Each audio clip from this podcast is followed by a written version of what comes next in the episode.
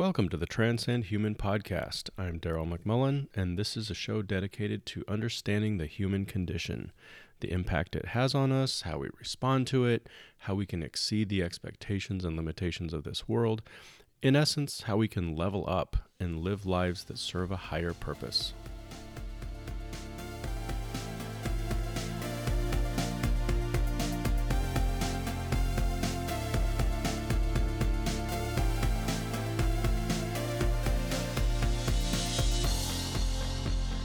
Hello, everybody. Welcome back to the show. It is July 13th. Happy Monday to everyone. This is a cool episode for a number of reasons. First of all, um, this is the first time I think that I've ever recorded in the middle of the day. Uh, I think I've talked a little bit about this before. Uh, I, I, typically get up early, um, do some writing, record podcasts and stuff like that uh, early in the morning when everybody else is still sleeping. And there's just something strange about that time of the day. I mean, I think I do some of my best work at that time of the day, but at the same time, it's also very difficult to, uh, you know, to be loud, to be spontaneous, to be uh, just in the frame of mind. I think that you kind of need to be to be engaging uh, verbally on a podcast, and so that's a struggle that I've had, and um, I'm working on it. Um, but today, for some reason, it just worked out that nobody was at the house. I had the house to myself, and I was able to uh, record this episode uh, in the middle of the day. So interesting, and I, I already feel kind of a difference, you know, a different vibe. Um, it's just great. So that's fun. And then the other piece too is that we have finally moved out of some of the darker stuff in controversy theory. We, you know, we we walk through Satan's game plan, which is revenge. We talked about temptation, uh, the fact that temptation comes in many different flavors. Uh, we talked about personal temptation plans and how Satan and his damaging demons are out there, um, you know, actively pursuing each and every one of us, and that you know there's a there's a plan for each of us. How how to get us to fall easily how to get us to trip up on on simple things that um, that they have figured out are our Achilles heel or or something that really is um, dangerous for us something that we fall into pretty easily. So again we're moving out of that and we're moving into um, some other fun stuff as we kind of hit the back end of, of controversy theory in this series. So Again, welcome, and let's jump into our minute of transparency. So, earlier this week, I was, I can't remember where I was at, if I was driving or if I was just uh, sitting and kind of working on some stuff, but um, I started thinking about this concept of missing the mark. Um, you know, Transcend Human is all about rising above the human condition, about making good decisions based on uh, learning more and more and more about the controversy around us and how we can best avoid Satan's temptations and make better decisions, things like that. And as I was thinking about that, I, I remembered back uh, years now. I can't even remember how long ago it was, but uh, I was I was at a church service listening to a uh, a weekend message, and the the person speaking had a rope, I believe, stretched uh, all the way from one edge of the uh, the stage to the other. Uh, it, you know, it was held up at about probably waist length, waist height, or something like that, um, and it was stretched, you know, clear across the entire stage. And in the middle of the rope, uh, he had taken, and I think he just used a sharpie and and literally marked a circle around the rope with a sharpie and you couldn't really see it from where you were sitting but you know when the camera would pan in and, and, get really close to the rope you could see that mark on the rope. And the whole concept like the whole the, the summary of the entire message was this concept of missing the mark.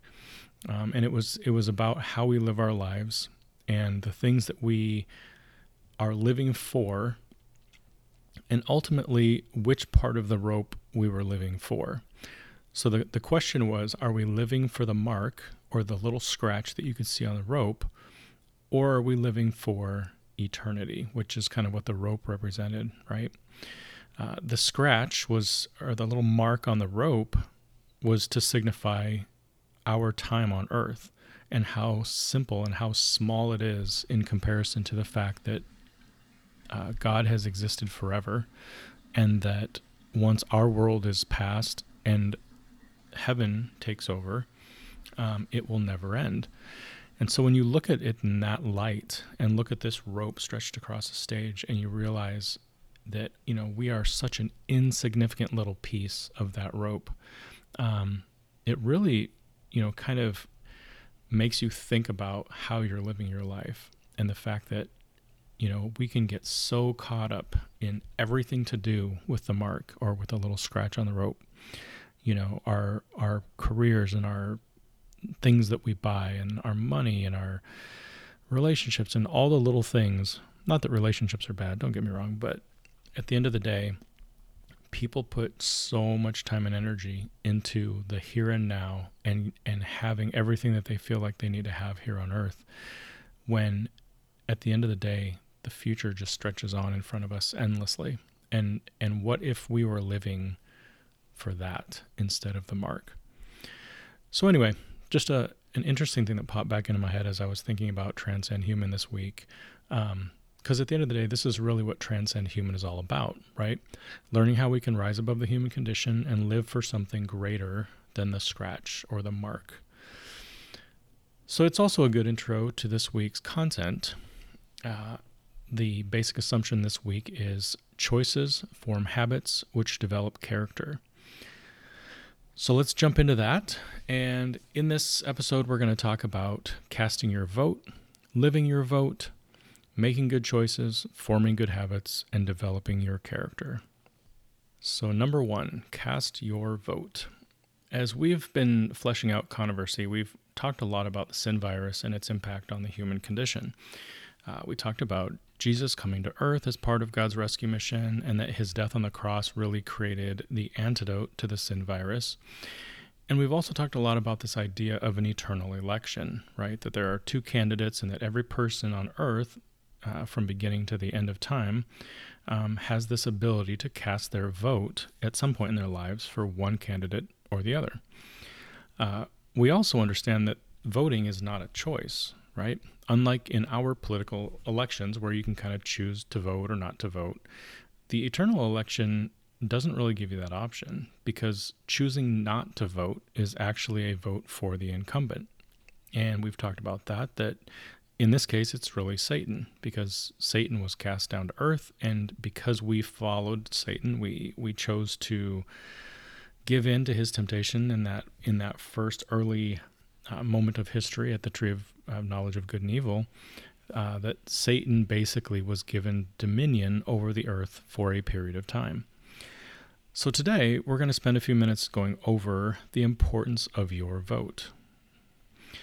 So, you know, it's funny to watch TV and scroll through social media right now because there's a constant barrage of celebrities pointing out messages like these Rock the vote. Your vote matters. There is no change without your vote. You only have one vote. Use it. Silence means you're against change. And any any and every variation of this. And obviously it's not just celebrities, um, but it's influencers. It's it's friends that you know on social media that are reposting content. And it's a it's very evident that the whole concept of voting is a big deal right now, just given the situation we're in in the world with coronavirus, the uh, Trump presidency, and some of the um, you know the difficulties that that's posed for people, uh, some of the chaos that's kind of uh, occurred over time in this presidency. Um, you know, people have risen up, and and voting is you know just been thrown out there as obviously this is your way to change everything. So the interesting piece to this is seeing how worked up people can get over voting in an election that determines who will run our country for four years, right? Like when you really think about it, people are putting all of this energy and all of this anger and all of this, um, you know, all these social media posts and all this content online, all for the next four years. And yeah, it's important, don't get me wrong. But in the grand scheme of things, the election going on between God and Satan is for eternity, it's forever. And it isn't just about being comfortable or, or uncomfortable for four years. It's about whether you live forever or not, whether you live forever or you are forever separated from God. So, this is why the eternal election is so important. And this is why our vote is the most important decision we can make in life. Uh, as we talk today about choices, habits, and character, we must first talk about the vote, because without the vote, everything else is a waste of time. In order to explain this, I'm going to pull in some churchy words, some Christianese, if you will, uh, you know, just to help us understand two very important concepts. Uh, those of you who've grown up in the church will recognize these words. Those of you who did not grow up in the church will be like, oh my word, what does that mean? So, those two words are justification and sanctification. And uh, like every other concept in Christianity, you know, the relationship between the two is often debated. There are opposing sides, you know, that push that one is more important than the other. Um, you know, maybe you've heard it explained or talked about in this way grace versus works, faith versus legalism, uh, accepting versus doing. Uh, the, the basic gist is this uh, one side believes that the only way to get to heaven is to accept the antidote to the sin virus. The other side believes that if you do enough, you will be worthy of the antidote to the sin virus. Two very different views on our our role in the controversy. And then obviously there's every, you know, iteration in between. But controversy theory wants to be very clear that it believes the first statement that the only way to get to heaven and live forever is to accept the antidote to the sin virus. It isn't something you work for, it's a gift. We don't have enough money to buy it, and there is nothing we can ever do to earn it. In fact, we have done some things in our lives that suggest we don't really deserve the antidote, and yet God is there offering it to us anyway.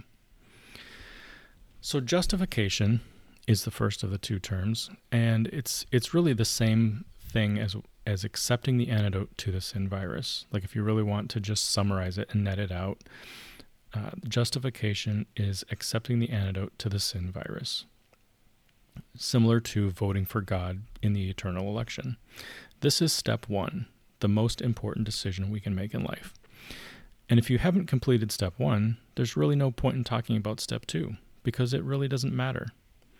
So let's define justification a little bit more using the dictionary.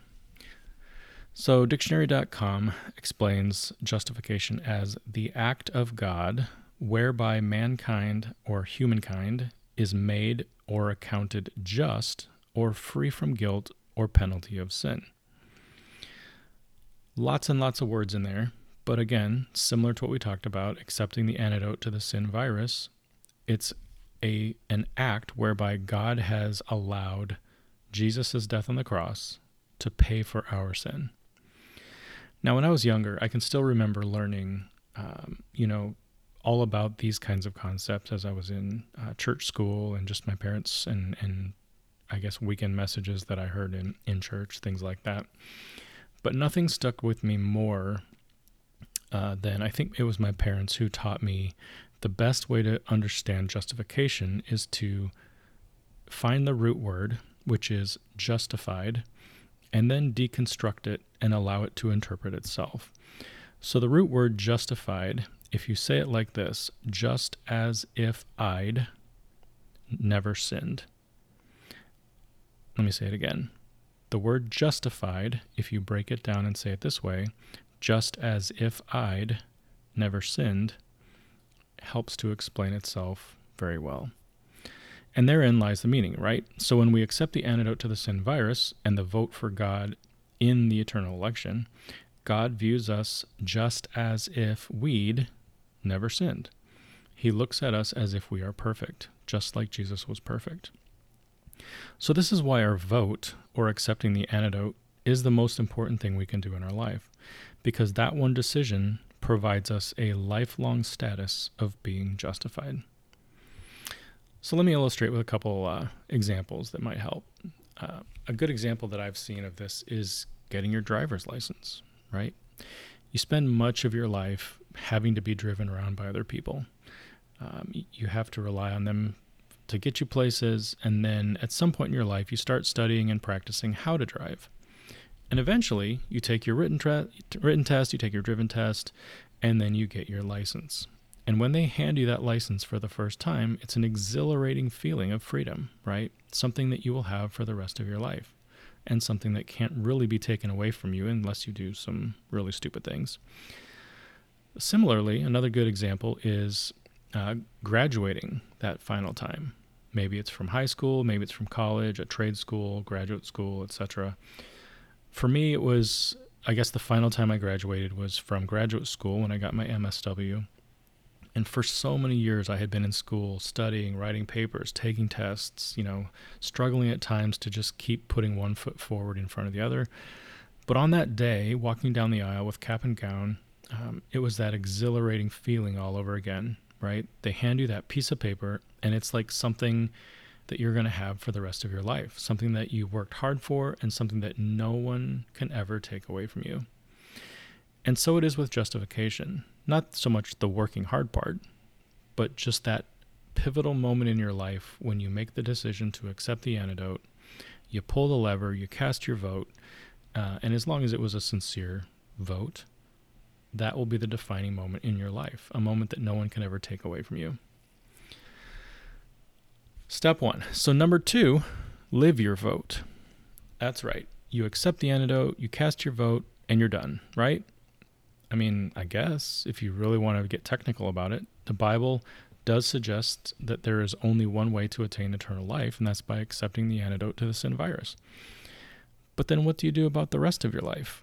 And what do you do about the rest of the Bible? I mean, the Bible is chock full of advice, recommendations, direction, training, and even commands. Are we supposed to just throw all that out just because we're safe? I can't imagine that that would be the right course of action. In fact, it wouldn't be wouldn't it be a little bit like this scenario? Let's say a man gets pulled over for speeding. The police officer tells him why he was pulled over, runs all of his information, then he gives him a quick little pep talk, letting him go with a warning. The man thanks the police officer, gets back in his car, starts his car, squeals his tires, and gets right back up to 100 in a 35 miles an hour zone. Does that sound right to you? Of course not. When you are forgiven for something, or just given a warning, uh, you know, something that you should have wound up being punished for or getting in trouble for, you are typically more aware of your behavior and try to modify it. And so it is with our lives. When we accept the antidote to the sin virus, the temptation to sin is still there. It doesn't necessarily go away on its own. Satan is actually going to work harder on you because he's, his plan for revenge is sort of falling apart.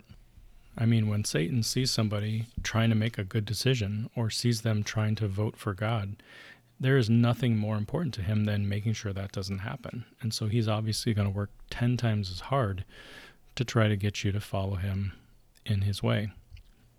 So from this point on, um, it really becomes a choice for us, right? It has to be a choice to be different, to live different, and to focus on what is important. In essence, it's that whole transcend human philosophy that we've been talking about since the beginning of this podcast. The whole idea behind transcend human is this concept of rising above the human condition, doing the next right thing. And in essence, this is the other word we're going to talk about today called sanctification. So the dictionary again defines sanctification as to make holy, set apart as sacred, or consecrate. So even more churchy words, right?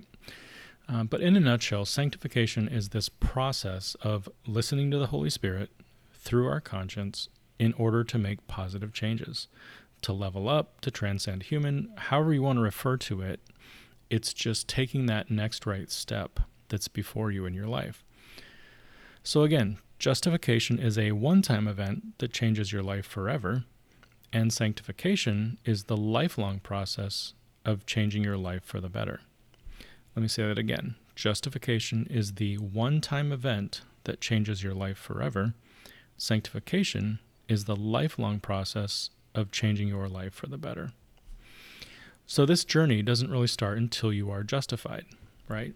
I mean, that doesn't mean you have to be justified first. You can make positive decisions in your life and you can, you know, try to make you yourself a better person completely devoid of God, of justification, of any of those kinds of things. But at the end of the day, what is the point? What are you doing it for? What like what is your motivation for being better? When it comes to sanctif- sanctification, what you start to realize is that the whole process really begins when you fully realize the gift you were given through justification, through the antidote to the sin virus. And the changes you make from then on are not changes just to make changes. They're not changes because somebody's telling you you have to. They're actually changes you make because you can't imagine not making them. Like you are you are so grateful for the gift that God gave you that you look at the small incremental changes that you're making in your life as the least you can do. Number 3. Now let's move into the conversations about choices, habits and character. So number 3 is making good choices. So, when we begin this whole process of sanctification, uh, it typically plays out in the following way choices form habits which develop character. And we're starting with the smallest little piece, the choice.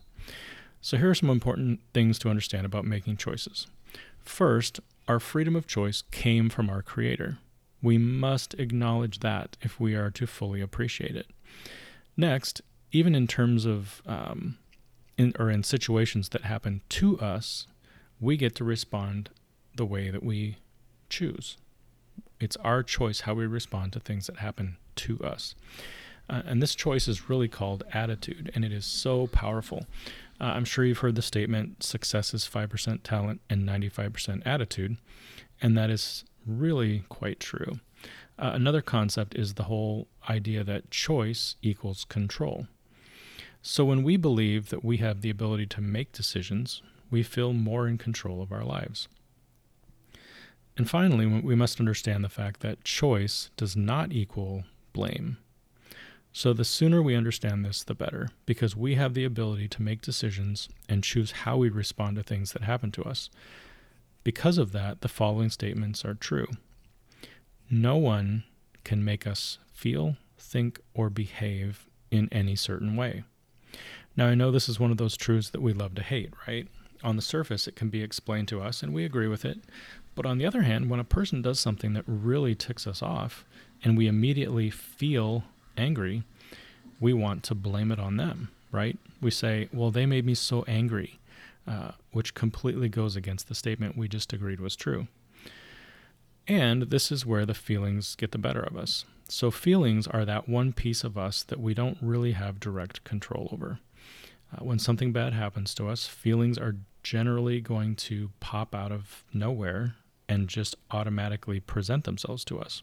But we do have indirect control over our feelings by choosing to think or behave in a different way. We can indirectly control those feelings and manage them in that way. So to wrap things up, um, we can we can kind of place choices into two pretty simple categories. Uh, we won't spend a lot of time on this, but we should at least acknowledge them. So you can make mundane choices and you can make eternal choices. So mundane choices are those boring and inconsequential choices that we make day in and day out. What shirt to put on in the morning, what route to take to work, Mac or PC, blah, blah, blah. All of those choices that really mean next to nothing. But then we also have eternal choices, and eternal choices are those ones that have eternal consequences, either for you or for those around you. So, our vote in the eternal election, for example, is one of the biggest eternal choices we can make. How we treat other people, choosing whether or not we steal, choosing whether or not we're honest, um, things like that. And obviously, you have good and bad choices in each of those ca- categories, right?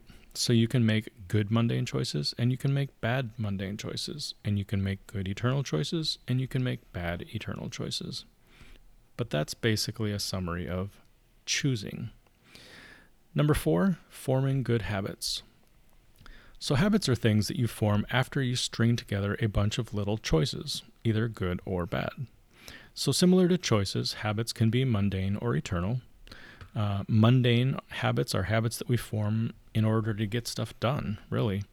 These habits are super helpful in processing large amounts of information, taking complex processes and making them almost automatic.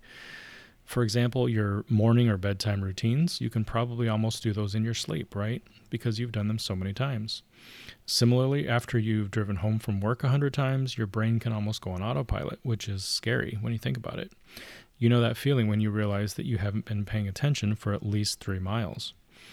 These are all things that are helpful to us because they're habits, right? They're habits that are formed, and then we can knock those things out almost without thinking. So, those are obviously two things that were helpful to us, but there are also bad habits that form and cause trouble in our life. So, for example, an alcoholic forms the habit of stopping by the bar after work every night. At the beginning, you actually have to think about it, right? You have to make a conscious decision to head in the right direction, to pull into the parking lot, and to go into the bar. But after time, once that habit is formed, the car almost drives itself there after work every single day. And it gets really bad when you realize that the habit has so ingrained that even when you try to do something different, it pulls you, pulls you back, trying to get you to do the same thing. Oftentimes, the habit is so strong that you can decide in your head in the middle of the day, I'm not going to the bar tonight. But you pull out, your car turns, and you literally just turn right into the parking lot. And the list goes on and on. There's so many other things that we can easily form habits for or over, um, whether good or bad, and they become habits that can control our future. Mundane habits, eternal habits. Eternal habits are habits we form that have an eternal impact on us or those around us, similar to the choices, right? There can either be good eternal habits or bad eternal habits. A good eternal habit would be something like, you know, choosing to read uplifting books, right? Books that help you grow spiritually or keep your mind focused on the important things in life. Once this habit is formed, you are more likely to pick up a book like this at a bookstore rather than a trashy magazine. A bad eternal habit could be something like, you know, falling down the dark hole of social media. And I don't want to bash too much on social media because we all use it and we all understand that, you know, there's good and there's bad, but but if you really go down the dark hole of social media, you know, getting overly involved in it, believing everything you see and read, um, allowing it to drive your purchases, allowing it to determine if you have a good day or a bad day, listening to the negative comments people make about you, um, you know, leading to anxiety or depression. I mean, it's dangerous stuff, especially for teenagers looking for their true identity. You know, once a habit like this is formed, it's really difficult to put the phone down and to choose to live differently or to live in reality after being so caught up in social media. Again, I don't want to bash social media, but just like everything else, Satan has found a way to corrupt even good things. So, you know, for some people, social media is no big deal. They're on it, you know, an hour a day. They they keep in touch with their friends. It's a great tool to help them. But for others, it becomes their Achilles heel and becomes a habit that can take them to a very dark place. Number five, developing your character. So finally, we have character. Character is developed over time and is the combination of all of your choices and habits over time. Uh, it can be looked at as kind of the, the eventual outcome, the sum of the parts, the inevitable result over time. Controversy theory uh, views the character as your spiritual DNA.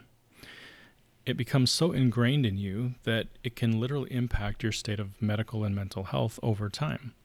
For those of you who've taken a science class at any point in your life, you understand what DNA is, right? If a scientist does DNA testing on a piece of your hair, they are able to match that hair to a hair found at a crime scene with almost 100% certainty. And so it is with your spiritual DNA.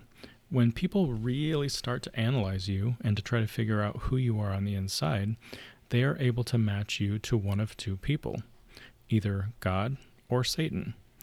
So, on the God side, after making good choices, forming good habits, and developing a character after God's own heart, you start to look more like God. On the Satan side, obviously, after making poor choices, forming bad habits, and eventually developing the character more like Satan, that becomes self evident to people as well.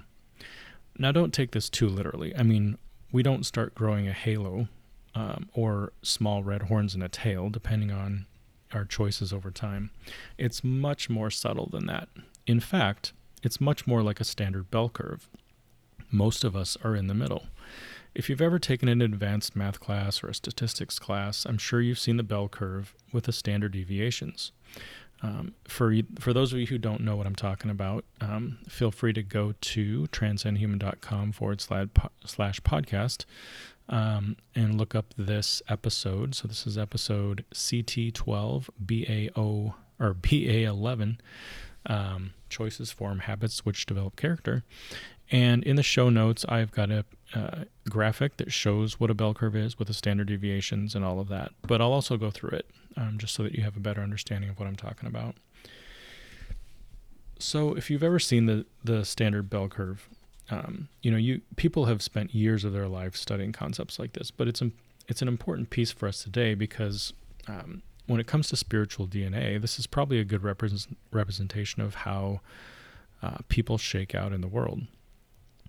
So, if one end of the graph was good character and the other was bad character, there would most likely be close to 68% of us right in the middle with weak spiritual DNA. Very difficult to tell us apart from each other. Then there would be two groups of people that make up around 27% that you would probably identify as having good or bad character.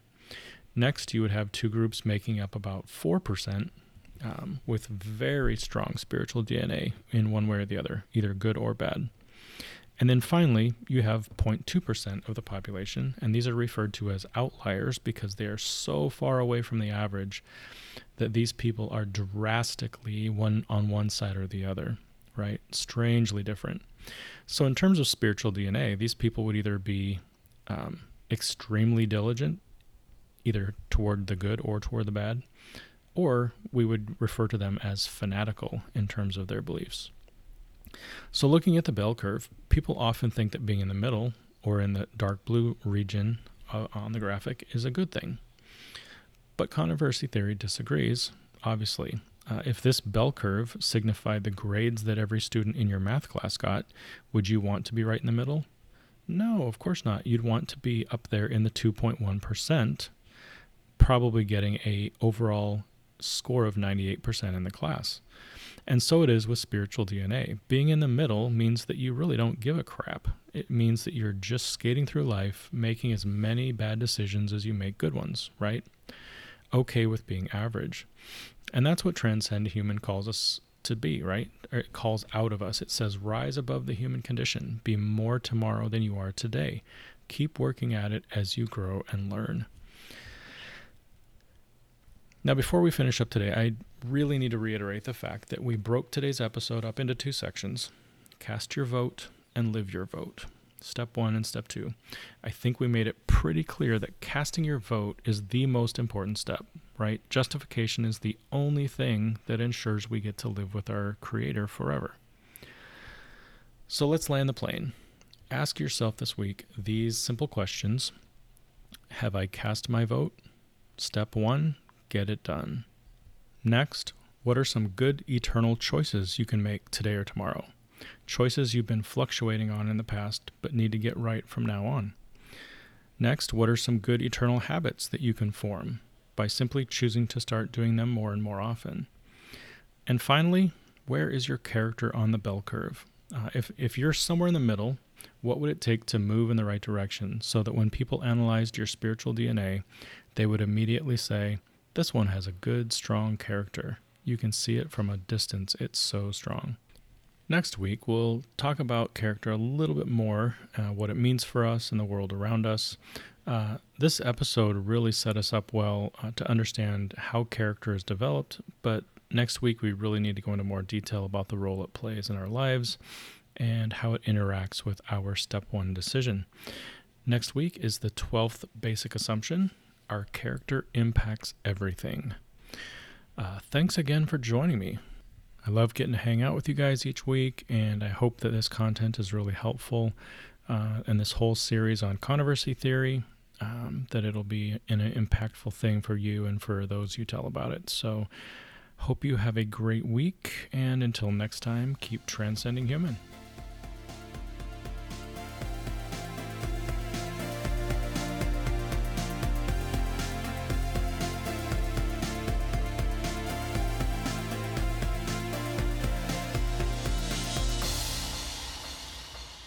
Thank you for listening to this episode of the Transcend Human podcast. For more information, you can go to transcendhuman.com, where you'll find ways to contact us and how to access social media channels. If you like the show, you can help us by doing the following. First, tell a few friends about the show. Uh, there's nothing better than word of mouth marketing. Second, you can leave a rating and review on Apple Podcasts. Uh, this will make it easier to find the show and encourage others to check us out. Uh, thanks again for subscribing, and we'll see you next time.